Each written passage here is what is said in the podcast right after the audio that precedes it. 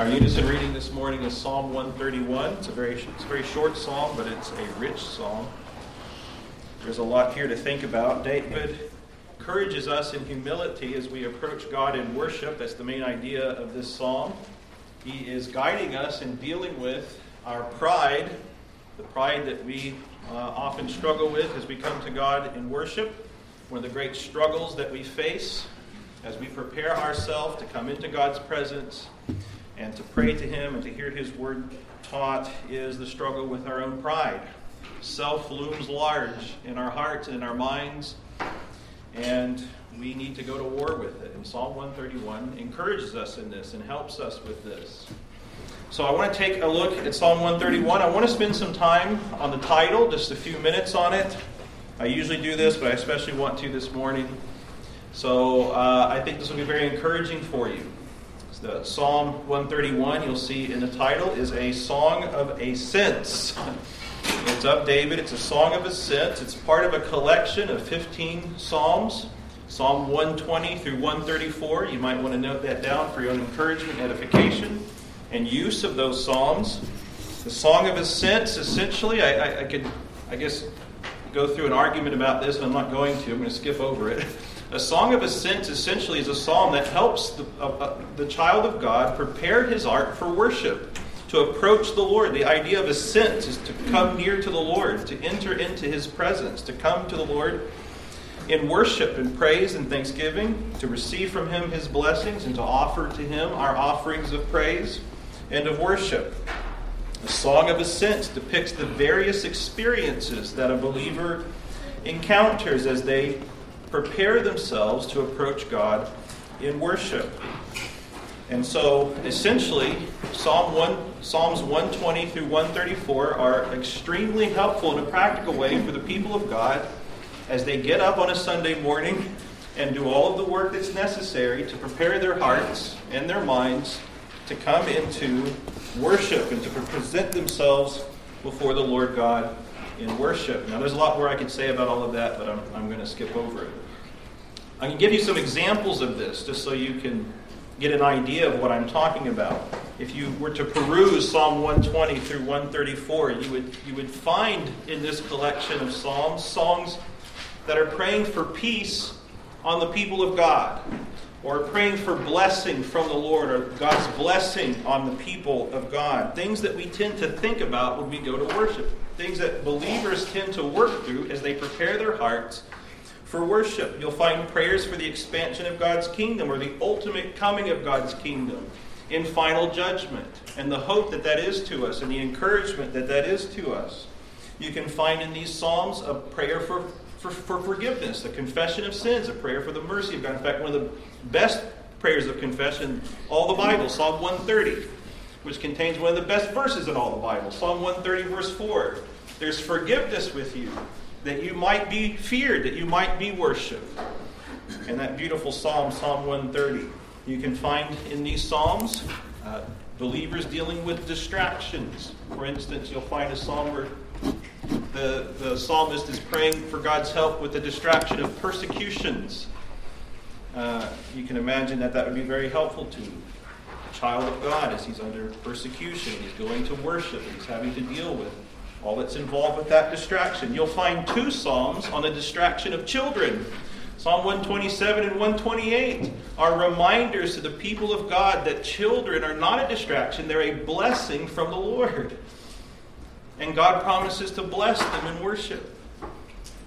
And they are to be with worship. The temptation to think that our children are a distraction. And every parent in the room knows all the hard work that goes in in getting a child out of bed, into the breakfast table, and out the door, and into the car, and into worship, and the distraction that that can seem like it is. And God reminds us that children are a blessing from the Lord. So that these songs of ascent are expressing various experiences that the people of God deal with and struggle with as they come to worship, as they approach God in worship. And I say all that because I hope that you'll take that as encouragement that practically you'll use the Psalms that way in your own devotions, in your own life, as you prepare your own heart for worship. Psalm 131 then is a song of ascents, and it is particularly focusing its attention on this struggle that we tend to have when we come to worship in dealing with our own pride. and as we do the work of putting on, donning humility as we come to the Lord, because the Lord is to be worshiped with great humility. And so this is what Psalm 31 is all about. 131 is all about dealing with humility, dealing with pride and putting on humility. That's very helpful for us as we approach God this way. We can break Psalm 131 into three sections. There's only three verses. Verse 1 is a denial of pride, and it leads us in a denial of pride. In verse 2, it's a donning of humility, and it leads us in putting on humility as we put off our pride. And in verse 3, it's the expression of a desire that the whole church of God, it's a call to the whole church of God to in, enter into the blessings uh, that God brings in humility. So we'll look at these three verses just very quickly. Number one, it's a denial of pride. Look at what David says in verse 1 Lord, my heart is not haughty, nor my eyes lofty. Neither do I concern myself with great matters, nor with things too profound for me. The first thing that we want to notice here about verse 1 is the form of David's speech. It's a denial.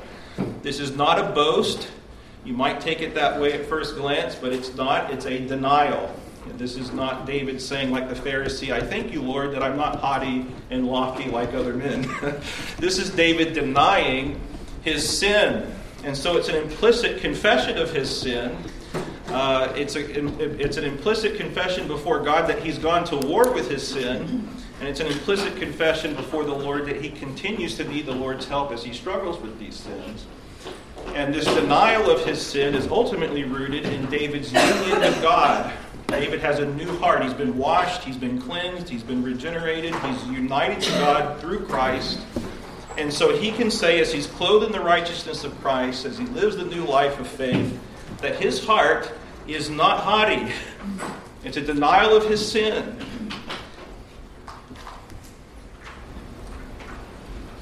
My heart is not haughty, Lord. He's putting off his pride. He denies his pride comprehensively. You'll notice he focuses in on three areas of his life his heart, his eyes, and his walk. Each one of these depict the, the whole man, the comprehensive life of a believer. His heart, his eyes, and his walk, or what he concerns himself with. His heart is not haughty, his eye not lofty. He does not concern himself with great matters, things too profound for him. So his heart is not haughty. Let's focus in on David's heart.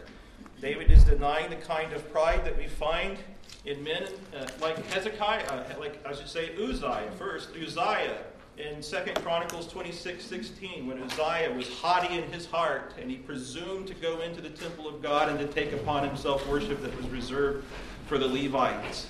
He presumed upon God's grace. He took God's grace for granted. David is denying this. I am not haughty. I put aside presumption. I put aside taking your grace for granted.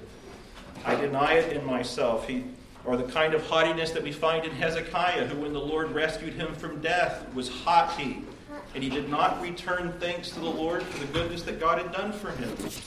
And God's wrath fell upon Hezekiah.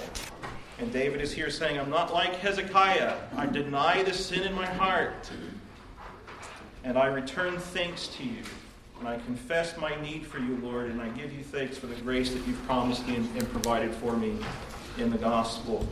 He's denying the kind of haughtiness or pride that was in the king of Tyre, depicted for us in Ezekiel 28 2, who exalted himself to be like God in his heart. Or Ezekiel 28 17, when he boasted in his own beauty, his own attainments, his own idea of beauty rather than God's wisdom. And so David here is denying haughtiness. He's denying taking God's grace for granted, unthankfulness, self exaltation, and boasting in what he thinks is beautiful and good, uh, instead of what God has revealed to him and teaches him in God's wisdom. David is denying pride in his heart. He's denying, secondly, lofty eyes. My eyes are not lofty. He doesn't look down on others, he doesn't place himself above others in relationship to God's people, in relationship to others. He doesn't make his interest preeminent. He doesn't make his value preeminent. He denies self interest and self importance. In his walk, he does not concern himself with matters too great for himself or profound too profound for himself. One commentary summarized what this means like this Someone concerned with great matters is always trying to outdo or outperform someone else. And someone who concerns himself with things that are too profound for him is always reaching beyond the limits of the gifts that God has given him. In other words, it's a person who is always seeking his own honor and his own improvement at the expense of others. We can uh, summarize what David is saying here by thinking about what Paul teaches us in Romans chapter 12 when he says, Let no one think of himself more highly than he ought. David is saying, I deny thinking of myself more highly than I ought. Or when Paul says in Romans chapter 12, outdo one another in showing honor, showing honor to one another. David says, I put away, I deny outdoing uh, others with my own honor, and I decide instead to put their honor before my own. And so David here denies his pride. He puts off haughtiness. He puts off the, the, fruits of haughtiness. He puts off lofty eyes. He puts off this kind of pride that we see that pits him against an opposition to God's people. But then in verse 2, he puts on something. He's put off pride. In verse 2, he dons humility. Look at what he says in verse 2 Surely I have calmed and quieted my soul, like a weaned child with his mother. Like a weaned child is my soul within me. So David uses this beautiful picture of the weaned child as a picture of humility, as a picture of what David has put on by God's grace in his life. I have calmed and quieted my soul like a weaned child. And we all know what it is to have a weaned child. And we know what it is to have a child. I guess every parent in the room knows what it is to have a child who likes to cry and to complain all night long, throughout the whole night. And what is that child crying for? It's mother's milk. It's hungry. It wants mom's presence. It wants mom's attention. And so it cries all night long and it keeps the mom and dad up. And what does every good parent do? They have to teach that child, to wean that child off of the, its desires, off of its natural instincts and its natural hunger and uh, the parent has to let that child whine itself all night long to sleep to learn that it's not going to get the milk that it wants and that it craves at certain hours of the day. And you have to teach that child self discipline by denying it the things that it wants. And in doing so, you wean the child. And of course, through that whole process, you eventually wean them off the milk itself onto solid food. And you, you remove from that child the milk that it craves in order to give it something that's much better for it, solid food. And that's the picture of a weaned child. But what's the fruit of a weaned child? What's the result? What's the reward of doing the work of weaning a child? Well, it's probably one of the most beautiful pictures that I can think of in all of God's creation. Is there anything more wonderful? Is there any image or picture in your mind that's more tender, more beautiful, more sweet and wonderful than the picture of a, chi- of, a, of a mother holding its child in her arms sweetly and calmly. And the child is not crying. And the child is not complaining. The child is simply resting in mother's arms, perfectly content and happy with the presence of its mother. The mother is involved in the presence of the child. The child is involved in the presence of its mother. They have sweet fellowship and communion. I mean, we had the eclipse yesterday. I don't know how many of you got to see it. I, in fact, I missed it. I'm so disappointed.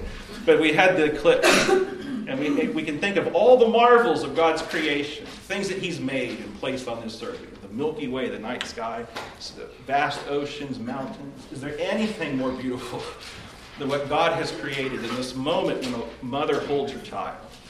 In this content, sweet fellowship between the two, because that child has been weaned. Well, David's using this image, you see, to paint a picture of humility and the fruits of humility, which is contentment. Weaning. The American Heritage Dictionary defines wean like this very helpful. To wean means to reconcile to the loss of anything. Well, that's a tough definition, but that is a good definition. To be at peace with the loss of anything, to be content, to lose anything. Now, as believers, we know that applies to us because we have God in Christ and we have the gospel.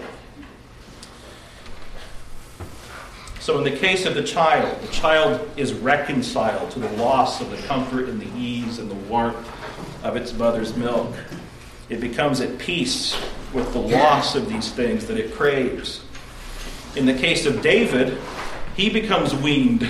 He's weaned himself. He becomes at peace, and he's reconciled to the loss of his own sense of honor, glory, greatness, pleasure, self attainment, self righteousness, and the natural desires that he has. He weans himself off of these things. He becomes content with the loss of all of them if he can have Christ. If he has the Lord God, he's weaned himself. This is humility. This is the fruit of humility. Rest, contentment in God. Notice that the child is weaned off of something he doesn't realize isn't good for him. Now, it's true that a mother's milk is made for an infant, but we all recognize that milk is only useful to a child for so long. They have to come off the milk or they're going to become malnourished because there's not that much nutrient in the milk. It's not good for the child to stay on the milk. The, the child has to come off of the milk. And of course, we all understand this. I mean, it's so wonderful. God's created steaks and potatoes and hamburgers. If I set before you a glass of milk or a steak, which one are you going to choose for dinner tonight? Well, you know that the milk's not going to nourish you. But the child doesn't think that way. The child just, all it knows is the milk, and it thinks it's what's best for him. And it cries and it complains and it whines for it. And God teaches us to come off of the milk so that we can have the better things, the solid food. So the believer must exchange his own sense of glory and greatness and pleasure and reward and joy for the definition and for the glory, and the greatness, and the pleasure, and the joys that God supplies to him. He must be content with his God. And so David here dons humility. It's like being in the arms of a, it's like a weaned child being in the arms of its mother. He loses himself in exchange for Jesus Christ. And the reward for David is rest and contentment in fellowship with the Father. So that, in fact, humility is a putting on of the image of Jesus Christ. Remember the way that John chapter 1, verse 18 describes Jesus to us. He's the only begotten Son of the Father. Uh, John chapter 1, verse 18 puts it like this No one has ever seen God, the only begotten Son, who's in the bosom of the Father who's in his Father's embrace from all eternity and for all eternity, personally is defined as being in the embrace of his Father in a perfect, contented fellowship and rest. He's the one who's made known to us who God is. And so, this picture of a weaned child is nothing less than a picture of the glorious fellowship that we have in God through Jesus Christ and Him alone. So, David puts off his pride. He does this work. He puts on humility. He tastes the sweetness of rewarded humility, which is pure delight in God. And now he calls on all Israel to join with him in this. This is what verse 3 is all about. O Israel, hope in the Lord from this time forth and forevermore. In the Bible, to hope in the Lord is the idea of making him your treasure. Put your rest in him. Make him your contentment and your peace. Make his will in your life, your contentment and your peace. Love him. The psalmist calls on the whole church to join with him in humility and rest in God, this humble rest and dependence upon the Lord, to put away their crying and their complaining about the things that they want and desire, and their own ideas of greatness and honor and goodness and glory, and to put on humility and to trust the Lord, and to prize above all else fellowship with Him. David is calling on Israel to do this today. From this time forth. He doesn't say that wait to do this till you get to heaven. He says do it now. Start now. There's nothing stopping us from doing it today. Brothers, I know that we're not in heaven yet, so we don't have the mansions and the streets of gold and all and the resurrected bodies and the good things that God has promised us. But brothers, we have the heartbeat and the essence and the substance of heaven by faith today. This is the argument that the author of Hebrews is making in Hebrews 11, verse 1, when he says, The substance, faith is the substance of our hope. It's the evidence of the things that we haven't seen, it's the heart of it. So that we have what heaven's really all about already, today. Contented fellowship with God, peace with Him, and contentment in Him, humble worship of Him. And that's what heaven, that's the heart of heaven. If we can't be content with God now, what makes us think we'll be content with God with the streets of gold? you put a sinner in heaven, he'll just turn it into a hell. He'll still be unthankful. It won't be enough. But if we are content with God today, then we hope in Him now, and we taste our inheritance. Now, this doesn't put us in heaven suddenly, but it gives us the substance of it by faith. And this is what David's calling on Israel to do. Oh, Israel, hope in the Lord. Make him your treasure. Rest sweetly and contentedly in his arms. David's saying, I've been there. I've killed the pride. I've tasted the Lord. There's nothing like him. Join me in resting in him contentedly and worshiping him. I say the same thing to you this morning. We're about to enter into prayer. This is an act of corporate worship. Let us rest in the Lord. Let us come to the Lord in prayer as weaned children let us go to the Lord in worship in the next hour as weaned children. So, Psalm 131, a song of ascents of David. Lord, my heart is not haughty, nor my eyes lofty. Neither do I concern myself with great matters, nor with things too profound for me. Surely I have calmed and quieted my soul like a weaned child with his mother.